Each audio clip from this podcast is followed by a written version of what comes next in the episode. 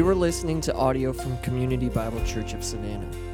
If you would like to find out more information about our church, please visit us at cbcsavannah.com. We are in the book of Judges still. We'll finish in two weeks. Praise the Lord. This is it's been a heavy series, y'all. I don't know about you. I'm like, I'm worn out. I'm like, I'm sick of these knuckleheads, but then I feel like I'm a knucklehead, so I guess God could say the same about me.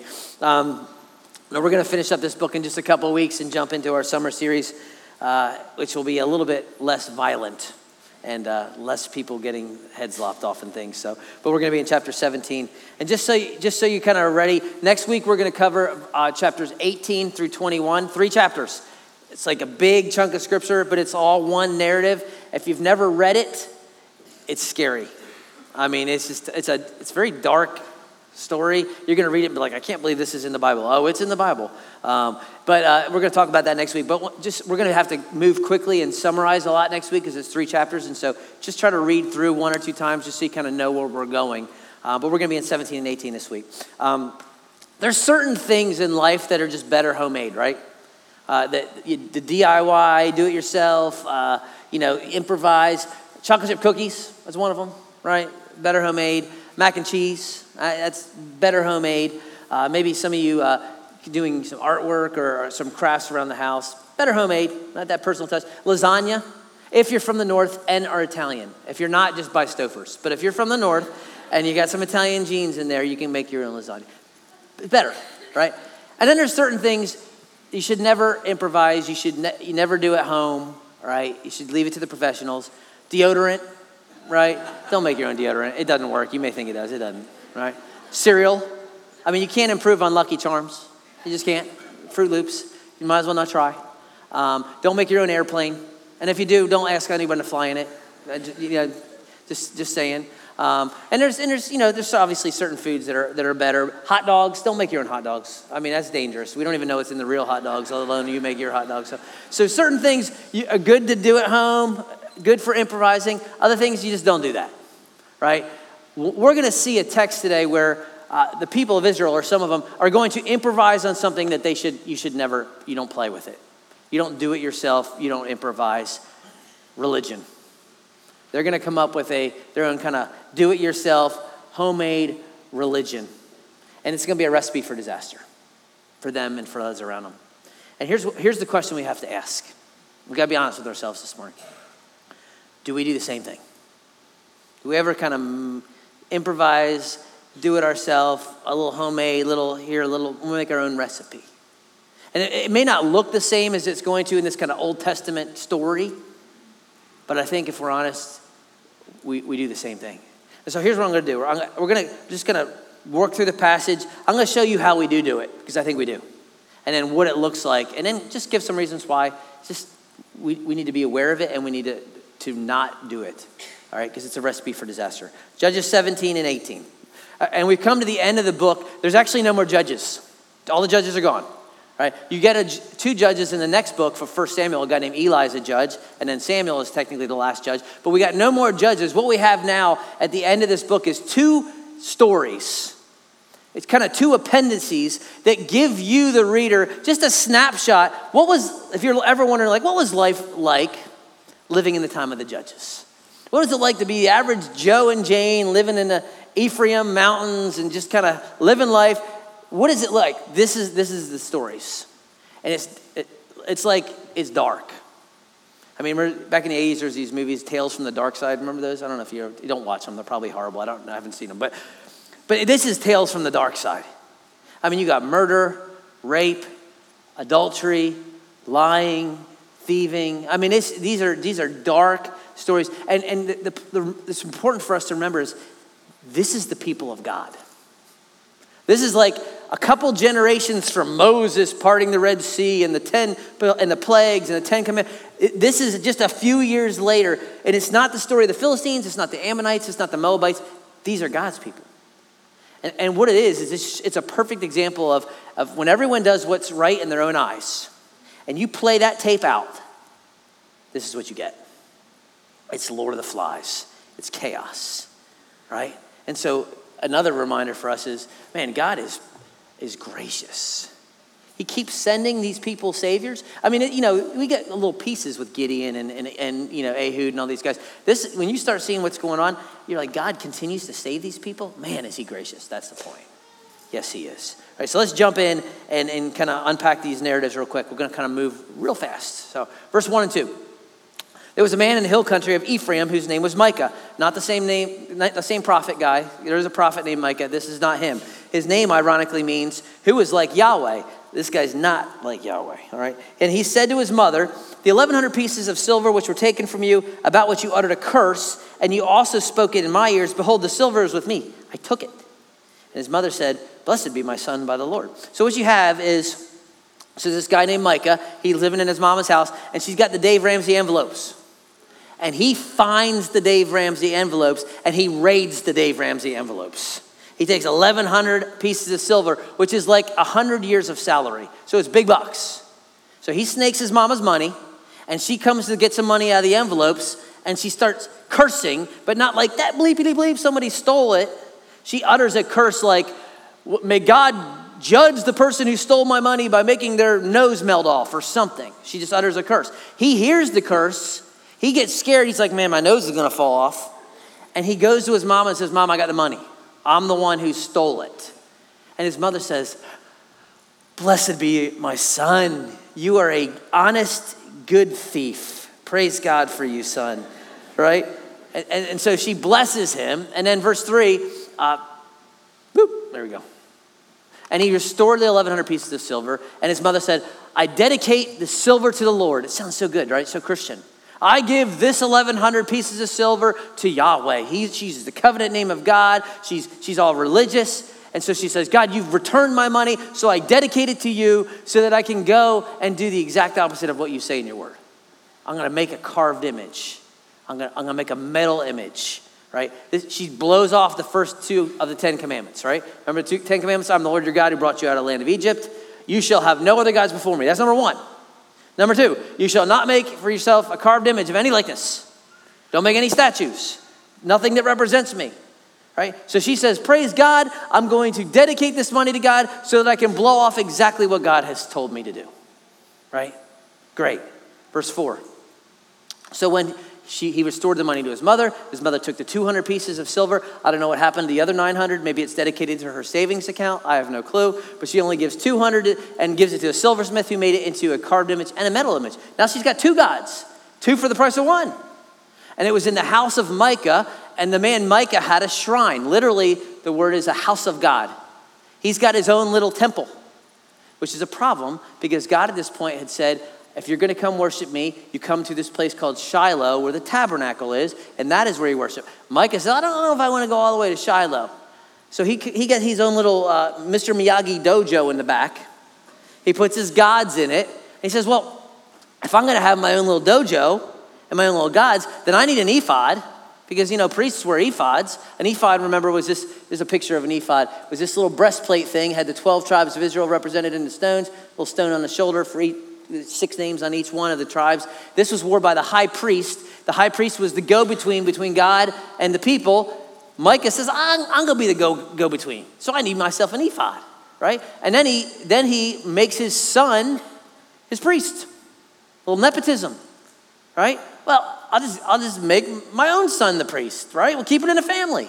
We got the ephod, got the Mr. Miyagi dojo, got, the, got everything we need for our little house of religion. And, and, and for us, this is kind of foreign. For, for a Jewish reader, they would hear this and it would make them gasp. Because you can't, you can't just make your son the priest. I can't just say to my, I can't just make my kid, oh, all right, you're a doctor now. Use the living room for your offices. Uh, use the kitchen for the operating table. Um, you're a doctor. I can't do that. I don't get to just do that. There's a process, there's rules, there's laws. You can't just make your own little gods. You can't just make your own priest. But they do it because there's no king in Israel, and everyone does what's right in their own eyes.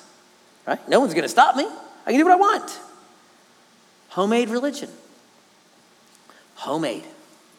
God is clear. This is how you do it. I got this thing called a tabernacle, and I don't have time to unpack the tabernacle, but there's seven articles in the tabernacle. It's enclosed. You come through one door because there's only one way in. And you, first thing you see is an altar and there's uh, sacrifices. And the next thing you see is this little basin where you wash your hands and it pictures purity. And then there's a curtain that separates the holy place from the courtyard. And you go in the, in the curtain if you're a priest only. And there's this table over here with bread. And there's this candle over here. And there's an altar of incense which pictures prayer. And then beyond that, there's another veil where the Ark of the Covenant is, and only high priest can go in once a year, right? Until Indiana Jones found it, and then he's got it in D.C., right? But but there, this is the way that you approach God. I, he's been very clear. This is the way I want you to do it. And the reason why is because it's all is picturing in some ways the work of Christ and what he was going to do. But he says, This is how you do it. Micah and his mom say, We don't like that. I mean, we like part of it. So we'll take some of it. We'll take the ephod part. We like that. We like it's kind of fancy.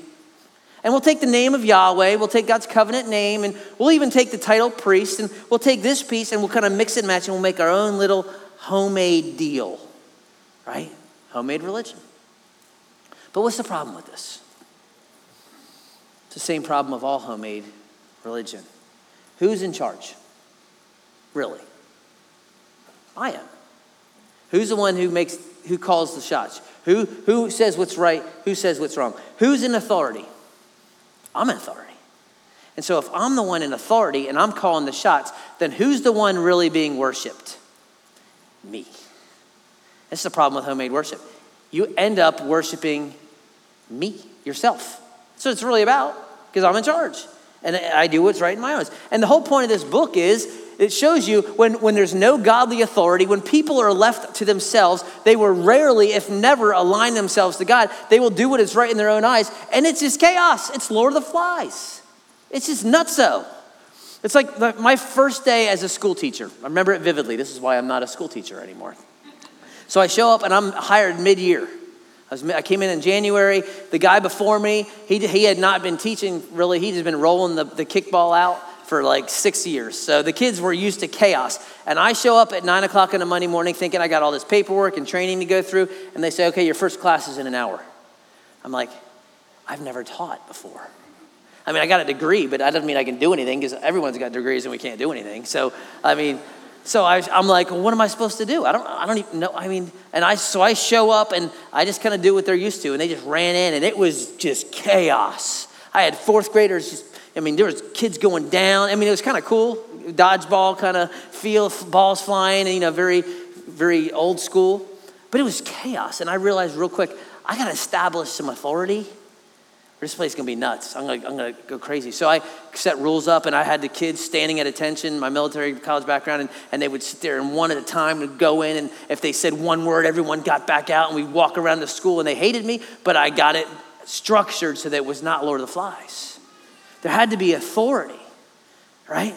Eh, human nature, when we are left to our own, it's chaos. Because everyone wants to be a part of something they create. Everyone wants to be in charge. Everyone wants to determine how this should go. And that's fine, I guess, in the real world. This is why some of you are like, ah, I want to start my own business. Great, that's awesome. But it's not good when it comes to religion. You don't get to define God, right?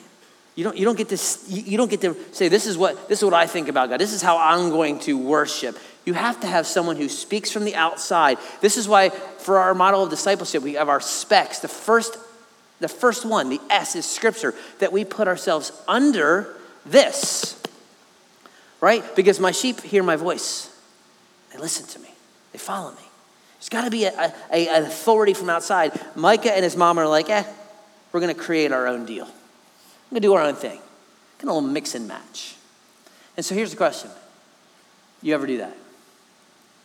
I mean, honestly. And you say, oh, no, we're community Bibles. We never. Now, other churches, they may do that. And if you're visiting, some of our visitors this morning, maybe they're guilty of that, but not me.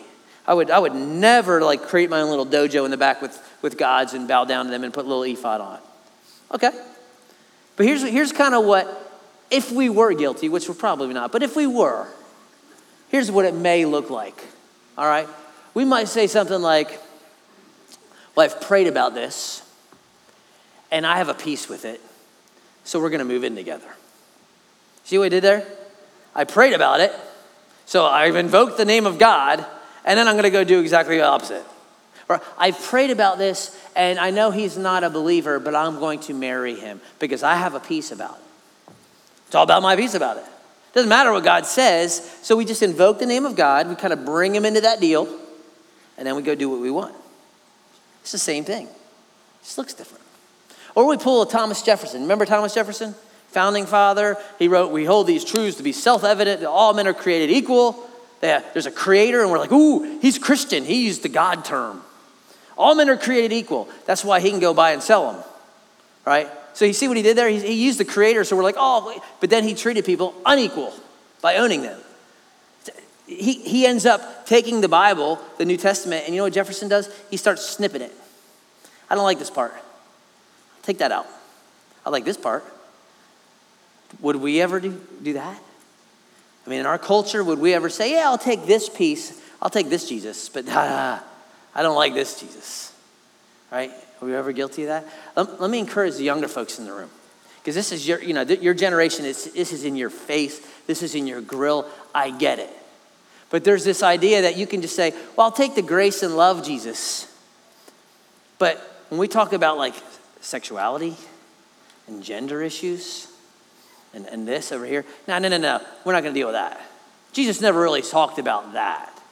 Jesus never really said anything. Paul didn't really mean, and so what we've done is we'll take this, but we've done the same thing Jefferson's done.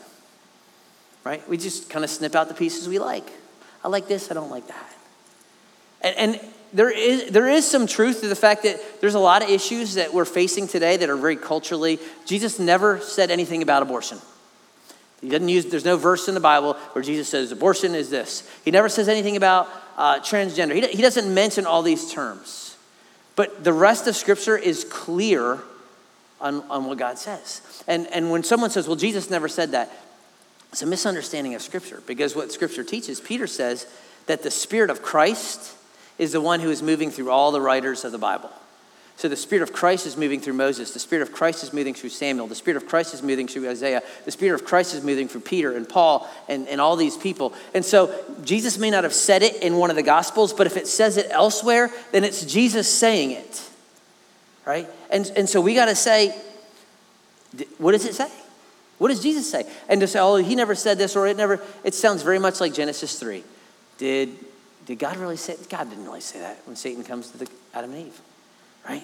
Or here's another thing I hear a lot. Well, I don't know if I, I don't know if I can believe in a God that, that does that. The God that I worship. You ever heard that? The God that I worship. So you're now the one who gets to determine who God is and what he's like. And there's this whole idea of, well, they're really sincere. They're just, they're so sincere about it. They're so passionate about it. There's a lot of people that are super sincere and they are sincerely mistaken including myself. This week I called, I called my wife. I said, honey, I need you to go into the, into the, the, the closet and find this folder, and I need you to get this birth certificate out. It's in there. I know it's in there because I always put everything back when I use it. And I'm the only one who does that. So I'm the one who used it last. I know for a fact it's in there. So She looked and she said, I don't see it in there. I said, honey, it's in there. I promise you. I put it there. I put it back. I always put everything back. And she looked again and she said, I'm, telling you, it's not in there. I said, No, you're wrong. And then I get to my office, and guess what's sitting on my desk? Birth certificate. So I was sincere. I was sincerely mistaken, and I had to say, I'm sorry. That was not, that was a good one. Right? Right? Sincerity, it, it, it's great, but it doesn't mean you're right. I, I saw a great quote by Booker T. Washington this week. He said this a lie doesn't become truth, a wrong doesn't become right, and evil doesn't become good just because it's accepted by a majority. Truth is either true or not, right? And, and homemade, right? It, it doesn't work. And we say, okay, well, uh, we, we're community Bible church, so we would never cut scripture. We would never, no, of course, it's all God's word, right? But here's what, here's what we'll do we'll cherry pick passages. We'll take the passages we are like we like, and we'll just kind of blow off the ones that like, ooh, I don't, I don't know if I want to deal with that. So yeah, so patience, yeah, that's good. Gentleness, yeah, I love that. Grace, yeah. Um, cutting off my right hand if my right hand causes me to stumble, mm, no. That whole like, if you uh, lust after a woman in your heart, you've committed adultery. Yeah, let's skip that passage, right? Live with your spouse, live with your wife in an understanding way. No, we'll, we'll blow that one off. Children, obey your parents. We'll go to the ones we like. Or we'll say, yeah, we need to give, we need to tithe, we need to be these, doing these things. We'll fight. Here's what we do in America. Here's one thing in America. I love America. I'm a patriot. My dad was a Marine. But here's, here's what we do we'll fight for our constitutional rights like there's nothing else, right? We will fight for the Ten Commandments to be in every high school in America as if you realize that the Israelites had the original copies and it didn't do anything for them.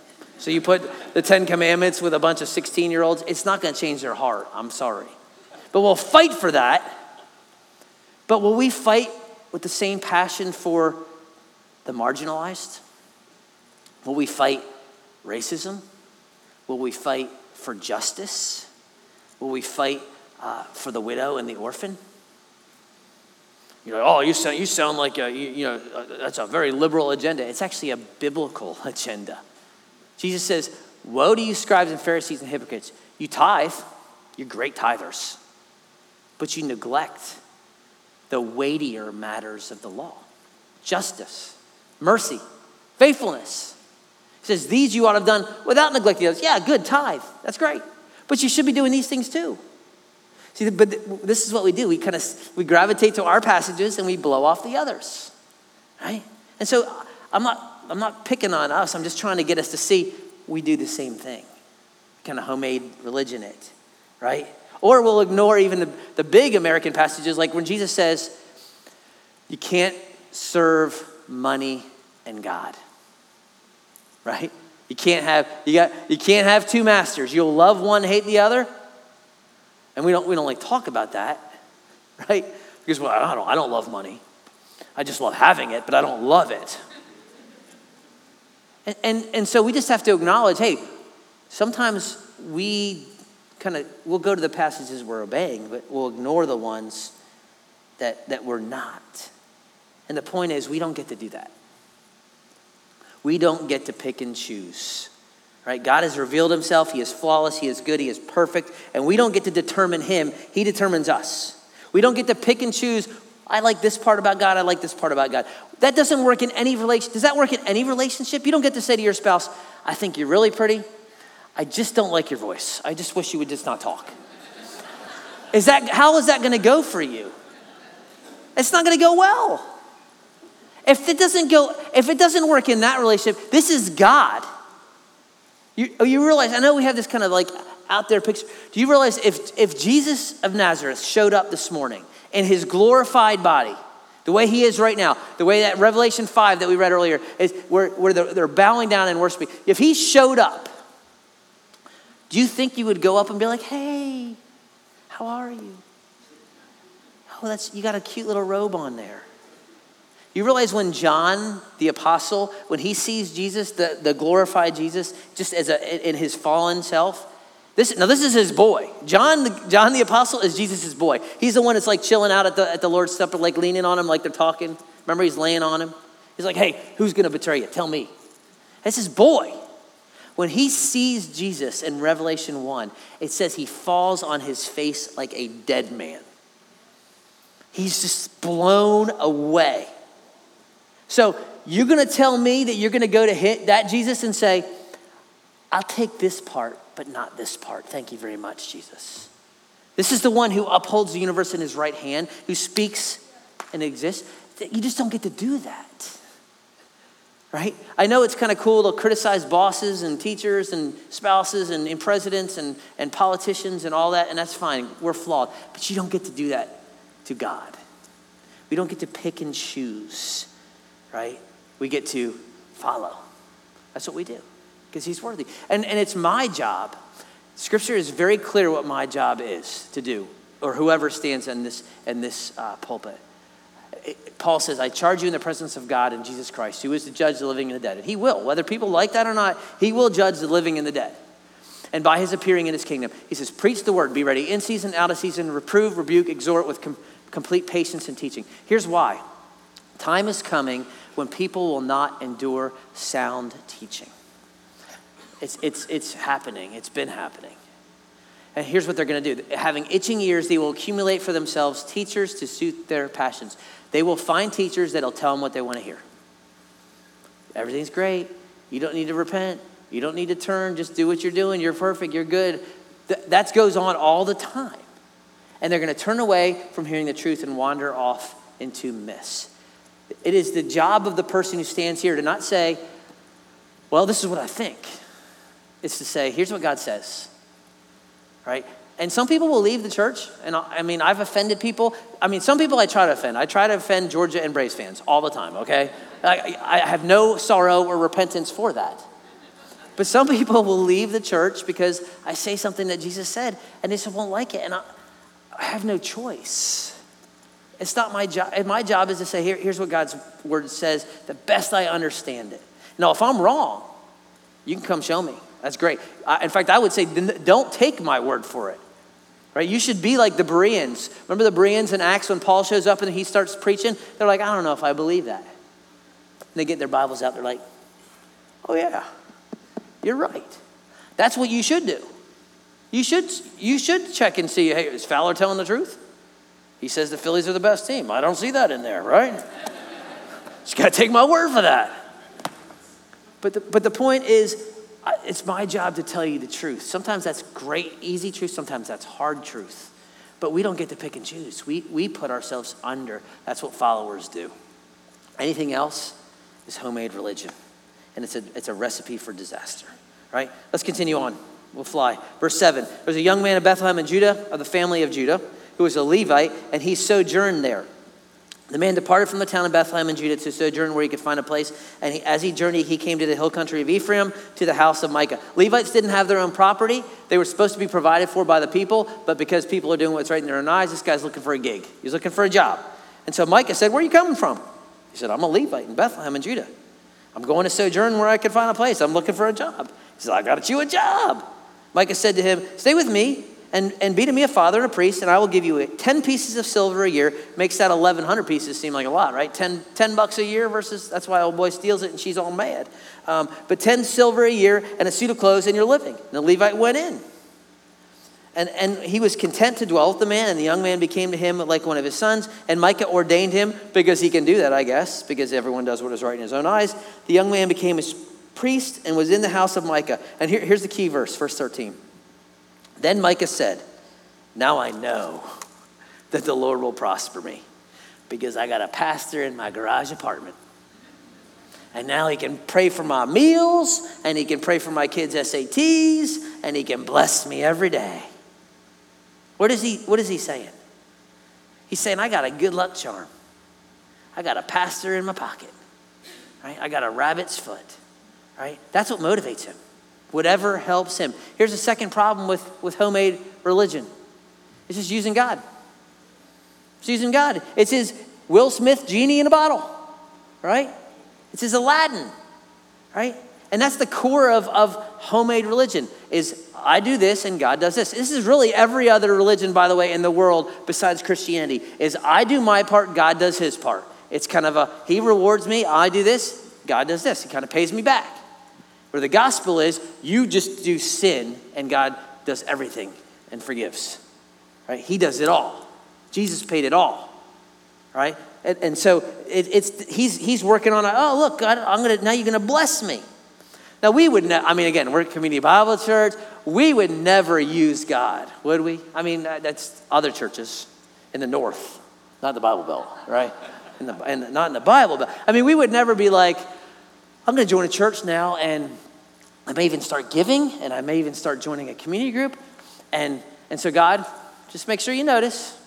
Come, uh, come time when it's time to sell my house, or uh, come uh, time when, when I'm up for the promotion, you know, uh, just make sure you see that I've been showing up every week.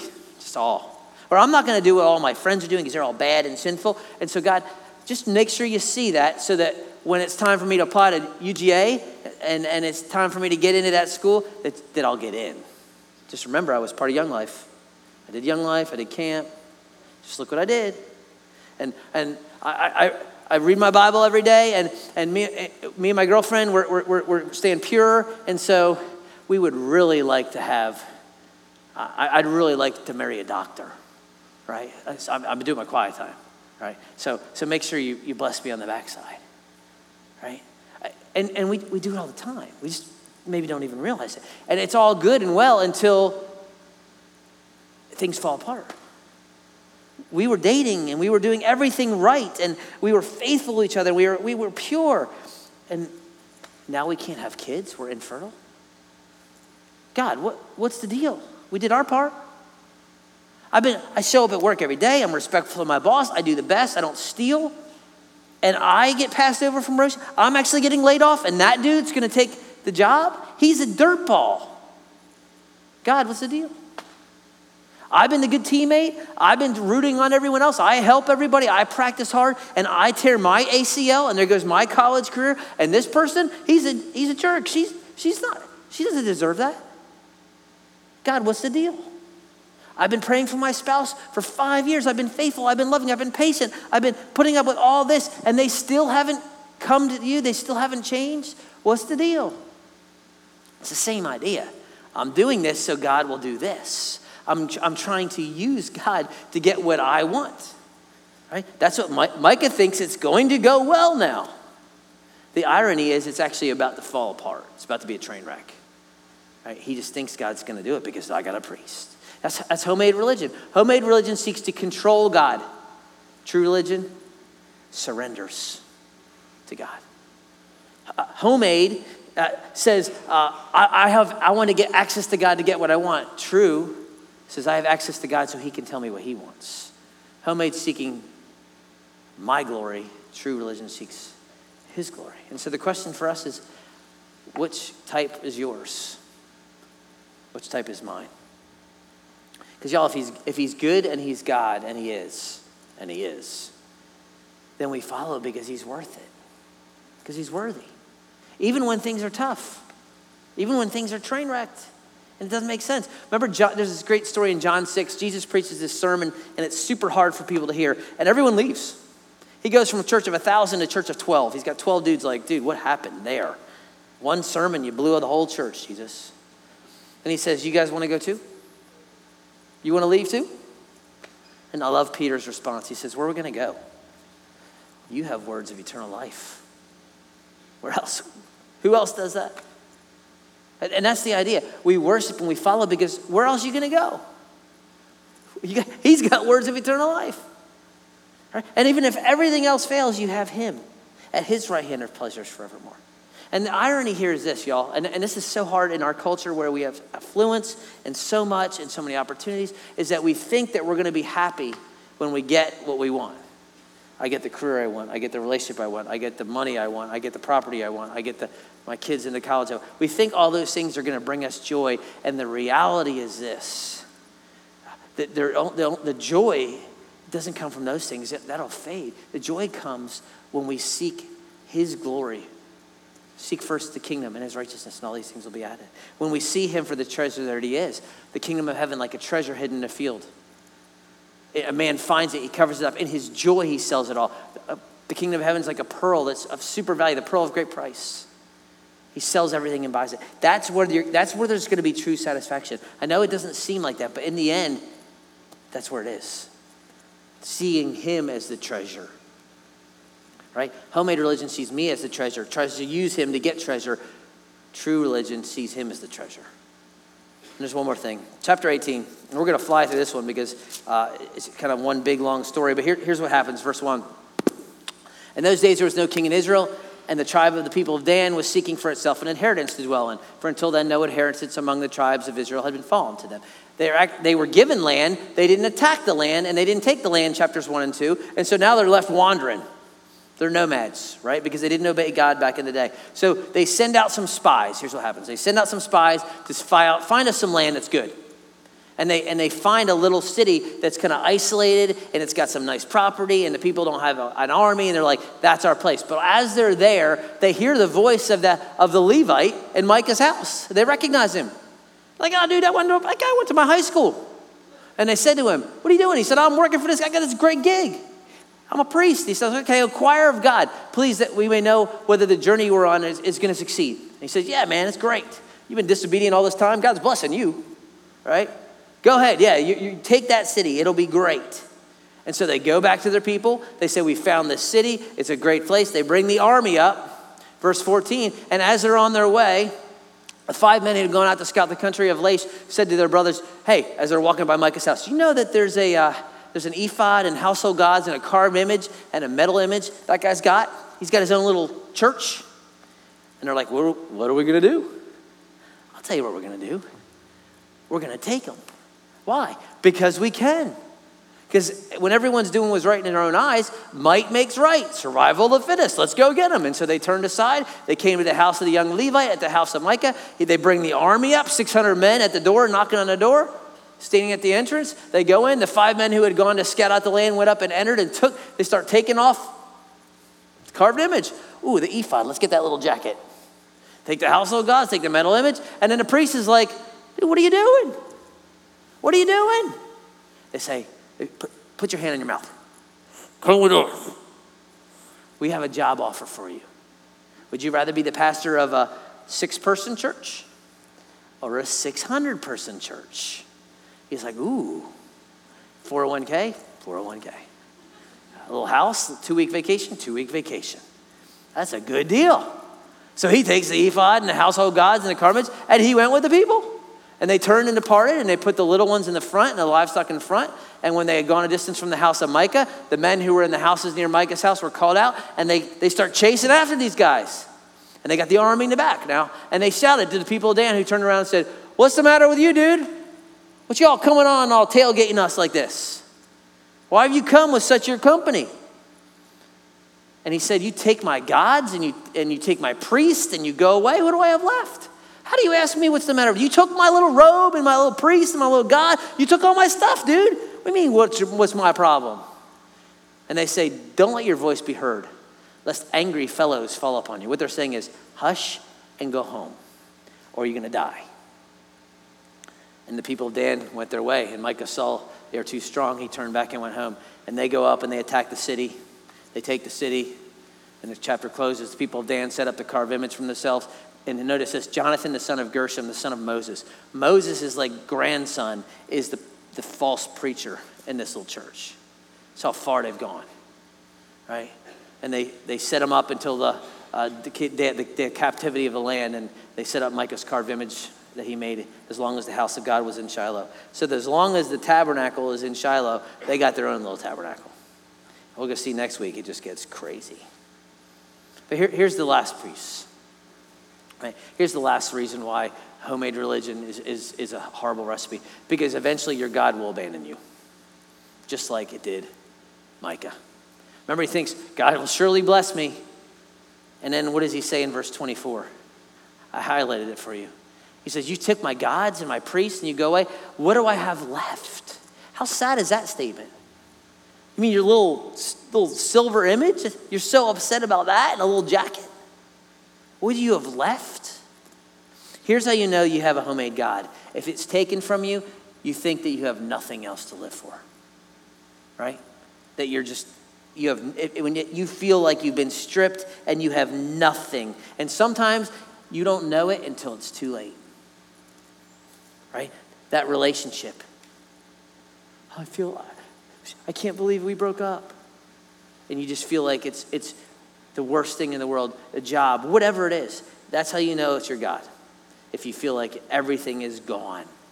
And you have to ask the question, and here's it's a hard question, but what if it was taken away from you today? Your sport, your job, your girlfriend, your bank account. What would you, what, if it was taken away, would you say, I don't have anything else? I got nothing. If, if you can put something in there, then that is your homemade God whether you know it or not. Right? That's what you're living for. And here's the thing every little God, little g God, will eventually leave you. Every one of them. Every single one, whether today or in, in 100 years, will leave you. So if your God is to be accepted and liked, right? And so you do everything to be liked, eventually someone will dump you. Someone will reject you. Someone will slander you. It's going to happen, and it'll devastate you. If your God is your body, some of your, some of that, this is some of you. I, you've heard me say before, we should take care of the temple of God, right? Some of you need to be taking care of the temple of God. So I'm not saying don't exercise, but what I am saying is this if your God is your body and how you look, you need to come to grips with the fact that you are going to sag. You just are.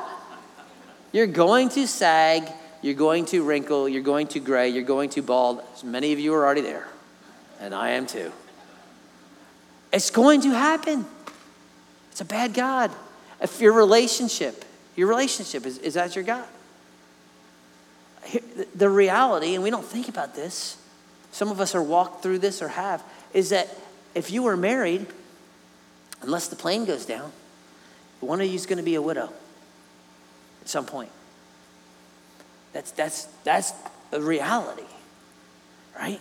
That's, that's, a huge, that's a huge. Money, can't take it with you.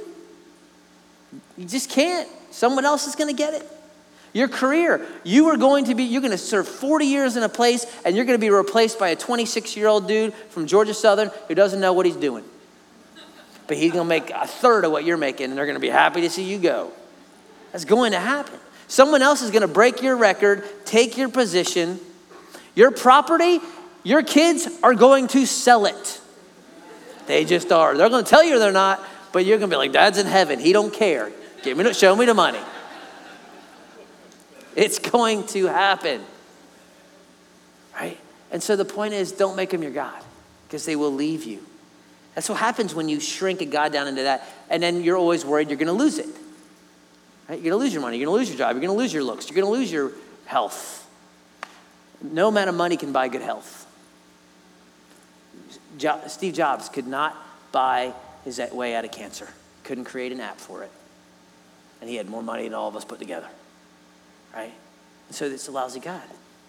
But see, when you surrender to the true God, you cannot lose him because he says, No one can snatch you out of my hand. And the Father who is greater than I, no one can snatch you out of his hand. I will never leave you or forsake you. You may lose everything else, but you're never going to lose him. And he's never going to betray you, even though this is us. We lose, all oh, these are bad people. No, no, no, this is CBC. Chapter 17 and 18 is us, and God still redeems, and he still rescues, and he still pursues. That's because he's good. And that's the kind of king we want to follow, right? The one who is willing and working for his good pleasure. And so if you if you got any homemade religion, we'll close with this, and we'll, we'll worship and respond. If you got any homemade religion today, you're using God to get something, you're this, today is the day to lay the idols down. The relationship that's unhealthy. Your career is too important to you. What people think about you is way too important money, whatever it is. See, the beauty of this passage is, is God keeps redeeming, He keeps rescuing. And He eventually sends His Son to rescue these people and us, even though we're the ones who were chasing after other gods. We're the ones who are saying, I don't really like this about you, God. He still pursues sinners. That's the kind of king he is. That's why he's worthy of our worship and our allegiance, y'all. That's why the song says, we're going to sing it Jesus paid it all. All to him I owe. He owes us, he owes us nothing. The only thing he owed us was wrath. That's what he owes us. Because all have sinned and fall short of the glory of God, and the wages of sin is death. So instead of wrath, he pours out his wrath on his own son so that you could have life. That's the kind of God he is. And he's waiting for some of you to cast down your idols and start worshiping. So today would be a great day to do that, right? today would be a great day to acknowledge it. So let's stand, let's worship, let's reflect, and let's sing. Let me pray. Father, I thank you that you have paid our debts in Christ, and I thank you that you love us despite the fact that we rebel and fail and wander and are prone to wander. I pray um, just for our church. We are constantly gravitating to other things and we are prone to wander and we are uh, always seeking something else, always looking our hearts. Uh, and, and let us just rest in you, rest in your goodness. I know some people are, are struggling, and, and that's hard to see your goodness in the midst of struggle, but just to be reminded uh, that you are good and you've proved your goodness, and that while we were sinners, Christ died. He came, He saved, and He will save, uh, and He will rescue, and He will redeem. And so, Make this true in our hearts. Make us believe it. Uh, give us the faith to see it. In Christ's name.